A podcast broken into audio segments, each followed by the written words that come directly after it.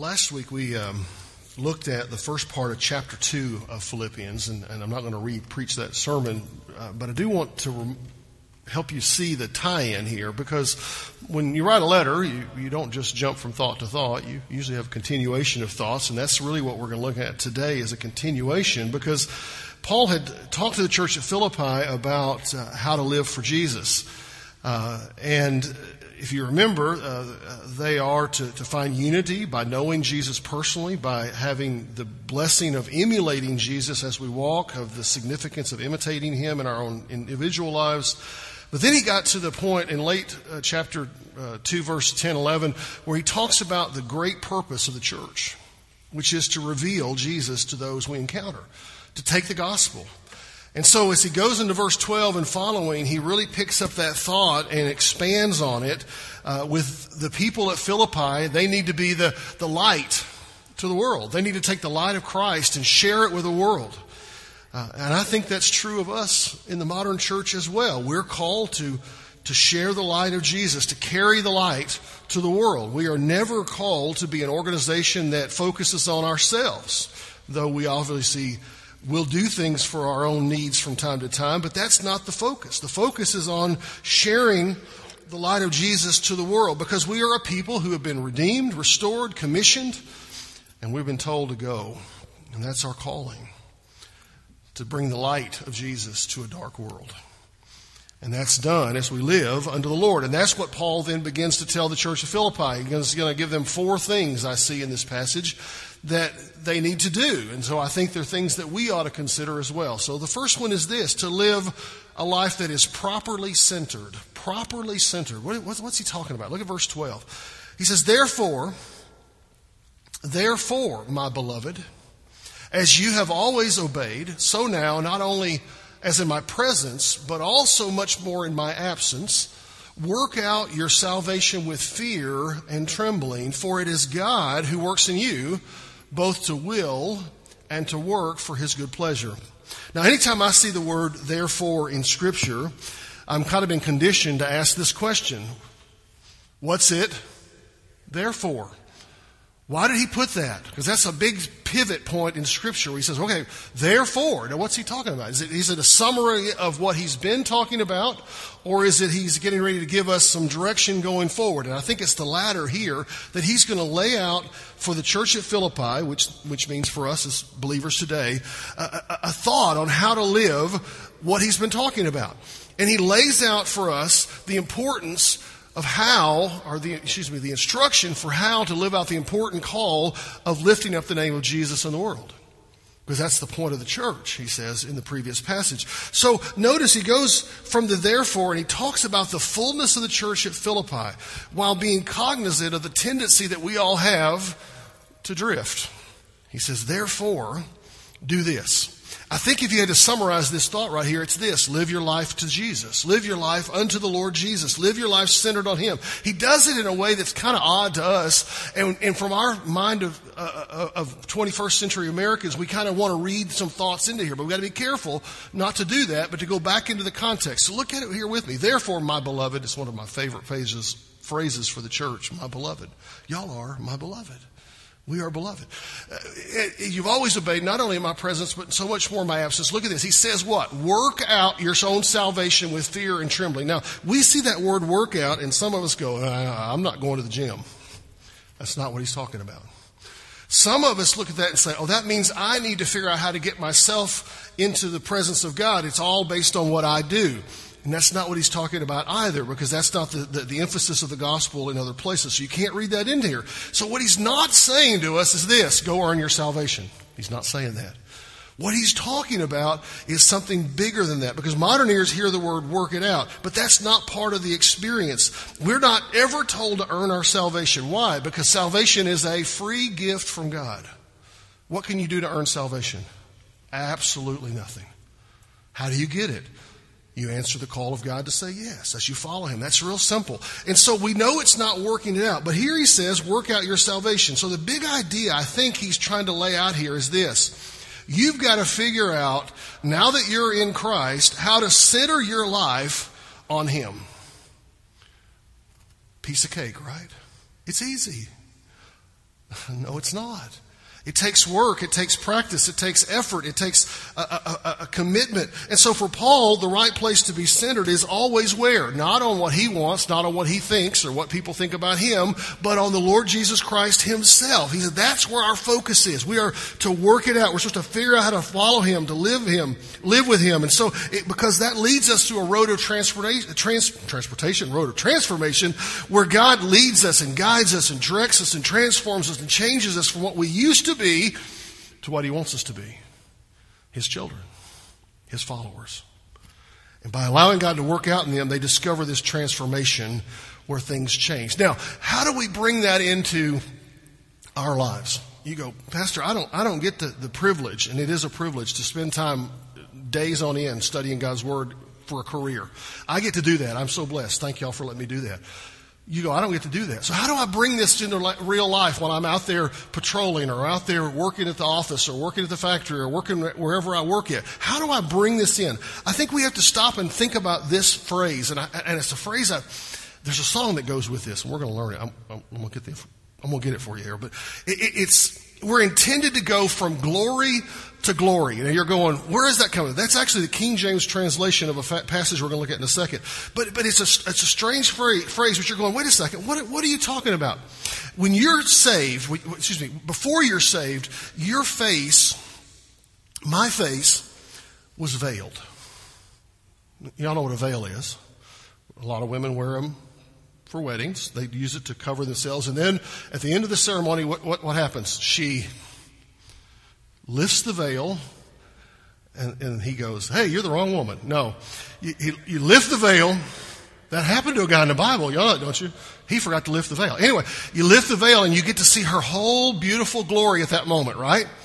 What's happened though in that service is you've gone from being a single adult to being a married adult, life has changed. That visual is what I want you to catch here. Before you knew Christ, you had a veil over your face. You couldn't see God clearly. You couldn't understand who He was fully. So you were, you had a sense of glory in your life. You go, I was a creation, I'm a creation of God. I'm a creation of, of, of, of the King of Kings. I'm, I'm, I'm special. I'm unique. But I don't have the glory of God yet. So when you come into a relationship with, with Christ, then your veil is lifted. Now the, the, the cloud of sin is gone. Now the, the, the, things that keep you from being intimate with God is gone. And, and once that happens, we're able to now center our lives on Christ. So let me ask you this. You came to that point where you trusted Christ as Savior. Guess what happened? Whether you realize it or not, the veil was lifted. Now you have a relationship with God. One on one. Intimate. Personal transformational, even.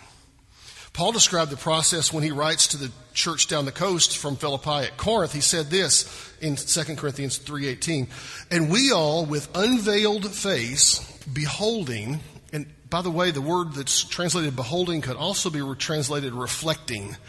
the glory of God are being transformed into the same image from one degree of glory to another. I believe it's the King James that translates that as one degree of glory to glory.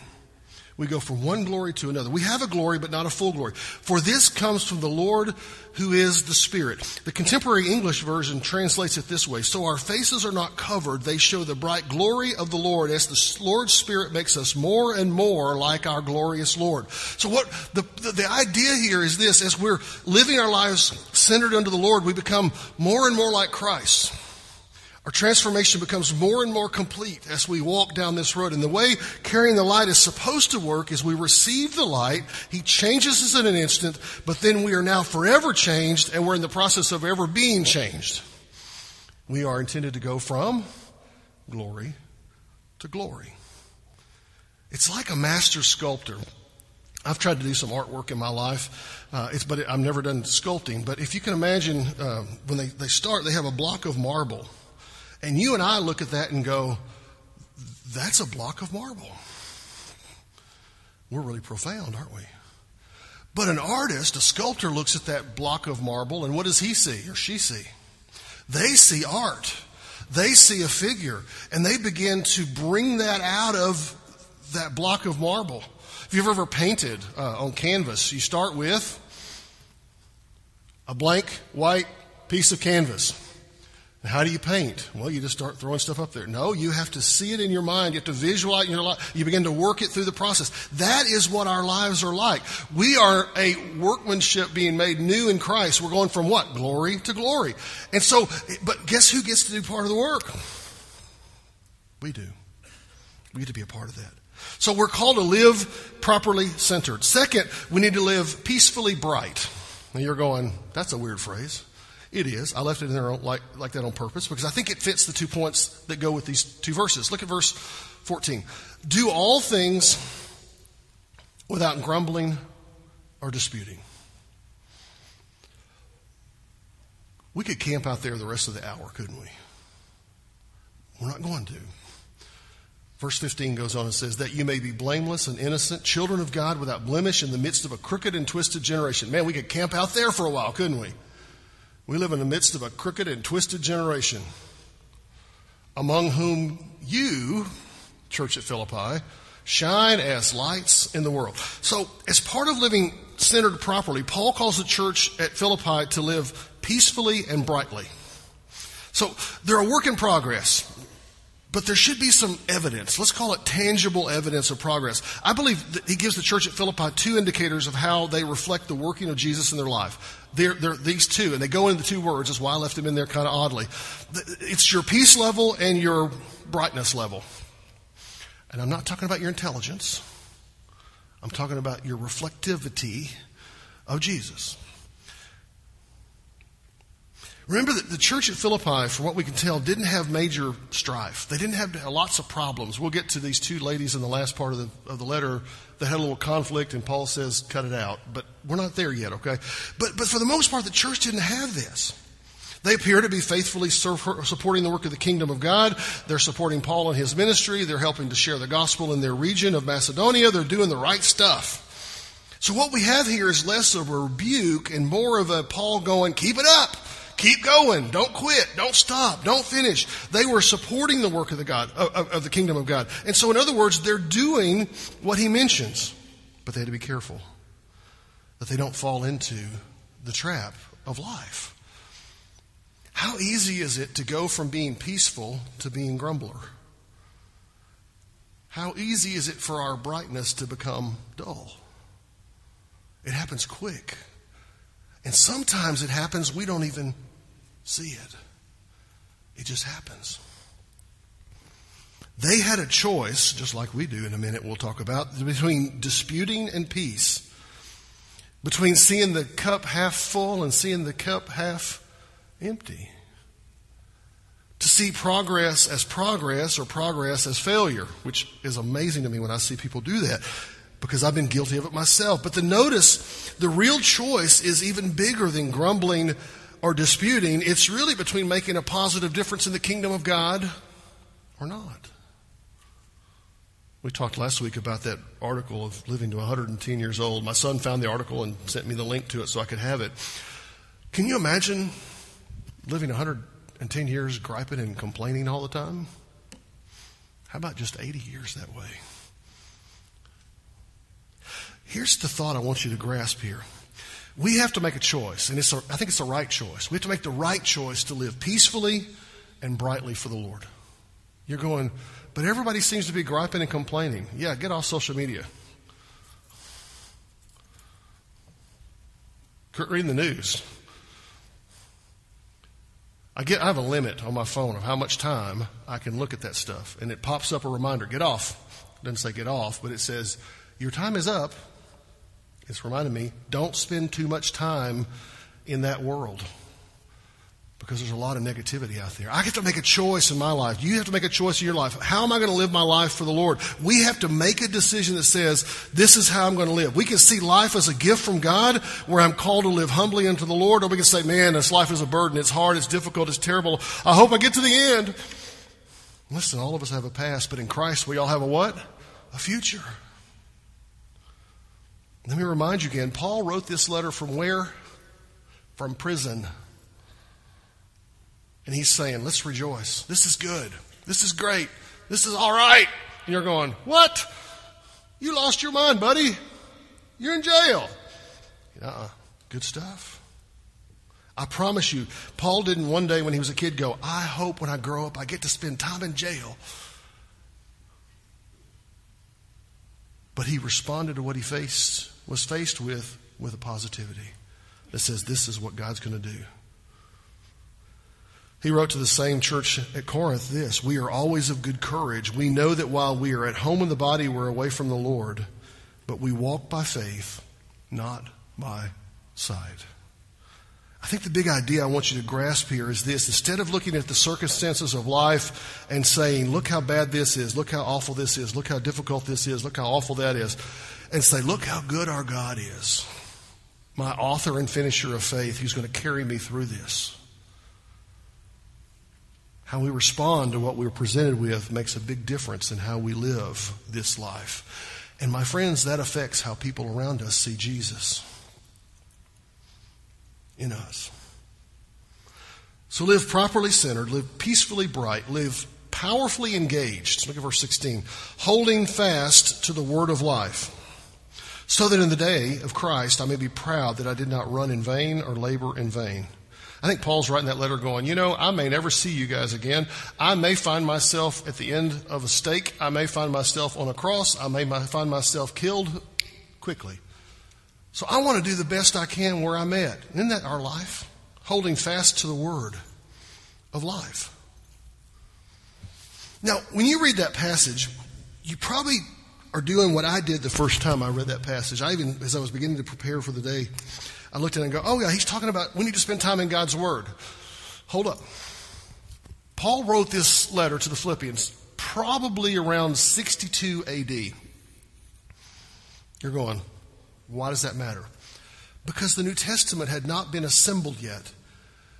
Paul did not have three copies of the New Testament in his bag, okay?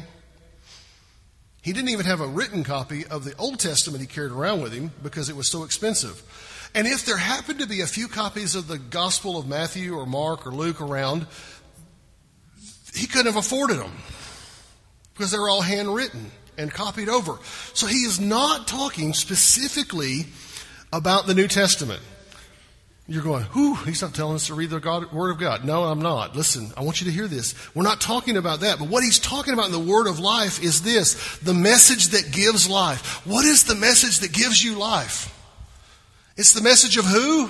Of Jesus. The message of Him living a life that was perfect, being born sinless, living a perfect life, dying on a cross, being raised on the third day. That's the story. That's the Word of life.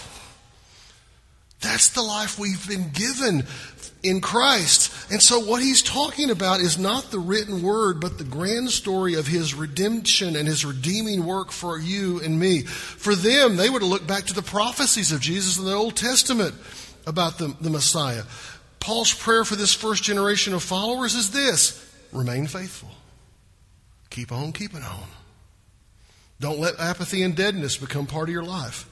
He says, live powerfully engaged with the things of God. Now, following Jesus in a comprehensive manner, I think, has always been the way of God's Word. And, and, instead of trying to compartmentalize things and say, well, this is my religious part and this is my non religious part, how about we live this way? That Christ is filled in everything. We're powerfully engaged with Him. How we do our business is engaged in Christ. How we treat our families is engaged in Christ. How we deal with our neighbors is engaged in Christ. How we care for those around us who are in illness is engaged with Christ. It fills every part of our life. And so here's what I want you to consider, and this is my application. Make a firm commitment to know God's truth as revealed in His Word. Now you're going, he, you just said that that is not talking specifically about the printed Word. It's not. But we're blessed, folks. This is like one of like 35 of these I've got. 40. I don't know. I got a bunch of them in my library. Some of them I can't even, they're so old they're falling apart because they were old when I got them, you know, that kind of thing. But, but we are so fortunate to have the printed Word of God. We can figure out what God's trying to tell us. How? By getting in His Word. By understanding the big picture of who He's about. If you'd lived in 62 AD Philippi, you wouldn't have had several copies in the back of your chariot. Wouldn't have happened. We've got it though. We have printed Bibles, we have digital copies. We have electronic helps that help us. I, have been using the, the, the YouVersion for my own personal devotional life and been using some of those devotionals. Man, those things are great. That God can use different avenues to let His Word get into our life. We have no excuse not to let God's Word be a part of our lives except a lack of desire. I'm reminded of Paul's instruction to Timothy when he said in 2 Timothy 2:15, "Do your best to present yourself to God as one approved, a worker who has no need to be ashamed, rightly handling the word of truth." We need to be people who are wanting to know God's word, wanting to know God's truth, wanting to know who what God's t- saying to us and speaking to us. And the best way to do that, my friends, is in his word. I challenge you this morning make a commitment to, for five minutes a day. Five, five minutes a day to read something in Scripture. Start in Proverbs. You know, there's 31 Proverbs. Did you know that? You can read a proverb a day in about eight minutes. If you're a slow reader, nine minutes. Okay? And you're going, I don't have time for that. You, you don't have time for, okay. Spend time in God's Word. And ask the question not what do I want to do, but God, what do you want me to do? What do you want me to learn from this? What do you want me to engage with you this day? I promise you, if you'll ask Him, He'll bring a spark of inspiration to you, a thought of direction, a sin to confess, a rift to mend, a direction to go, if you'll just ask Him. And then Paul gives them one more challenge. He says, Live properly centered, live peacefully bright, live powerfully engaged, but also live presently cheerful. Look at verse 17. Paul's writing from prison. Let me remind you. He says, Even if I am poured out as a drink offering upon the sacrificial offering of your faith, that is a loaded sentence that we're not going to dig into, but I want you to know that, wow, there's Old Testament imagery there. There's trust that God's working in him and all this. But he says, I am glad and rejoice with you all. Likewise, you also should be glad and rejoice with me.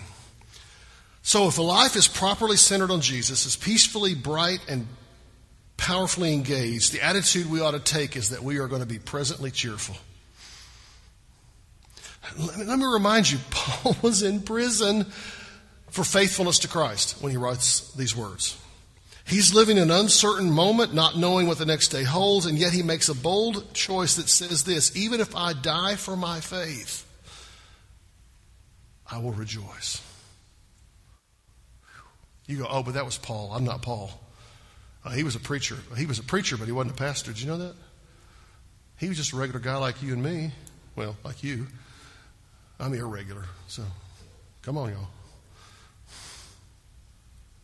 He was living an uncertain moment, didn't know what day was coming, but he says, I will rejoice. His approach to life is rather different from so many others who look at a moment as trial, oh, I'll get through it. And he, he didn't look at it that way. He says, No, God, I'm going to rejoice in whatever you send my way. What a different approach to life than many, isn't it? Even if I die, I'm going to do it, encouraging others to press forward. I, I, suspect we struggle with this, don't we? If you and I were in prison, we would be going, hey, buddy, come get me out. Get the bail together and come get me out of this jail. Come get me out. Let's break out. Bring me a gun like Bonnie and Clyde did. You know, get me out of here. Something. Not, not Paul. He says, I'm going to rejoice. The big idea here is whatever circumstance we find ourselves in, let us choose contentment and cheerfulness. Because we have Jesus. What a grand way to live knowing whose you are, who you are, believing whatever happens to you is going to be used for God's glory. Leads me to this closing thought. We got to choose to look for God in every area of our life. Every area of our life. Instead of looking for ways to get away from God, how about we look for ways that God's at work? If you're a follower of Jesus, can I tell you something? God is right where you are. You go, well, I don't feel him that may be the case, but he's still there. Because he promises to what? Never leave us, never forsake us, never to abandon us, never to walk away from us. He's going to lead us. He's going to guide us. He's going to support us. He's going to walk with us through the good, the bad, the highs, the lows, the, di- the darks, the lights, everything. So why do we allow negativity and dark thoughts to fill our minds? You are a child of God. Let's try, let's, let's make that real personal. I am a child of God. I am a child of God. You are a child of God if you know Christ. You are an heir of the king. I'm an heir of the king. My father owns the cows on a, on a thousand hills.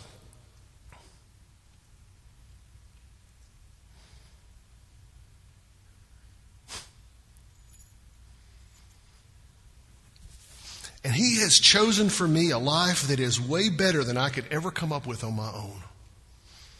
And all I have to do is follow him and to lift up my eyes to where my help comes. Paul wrote these same Philippians. We're going to get to this passage in about a month or so.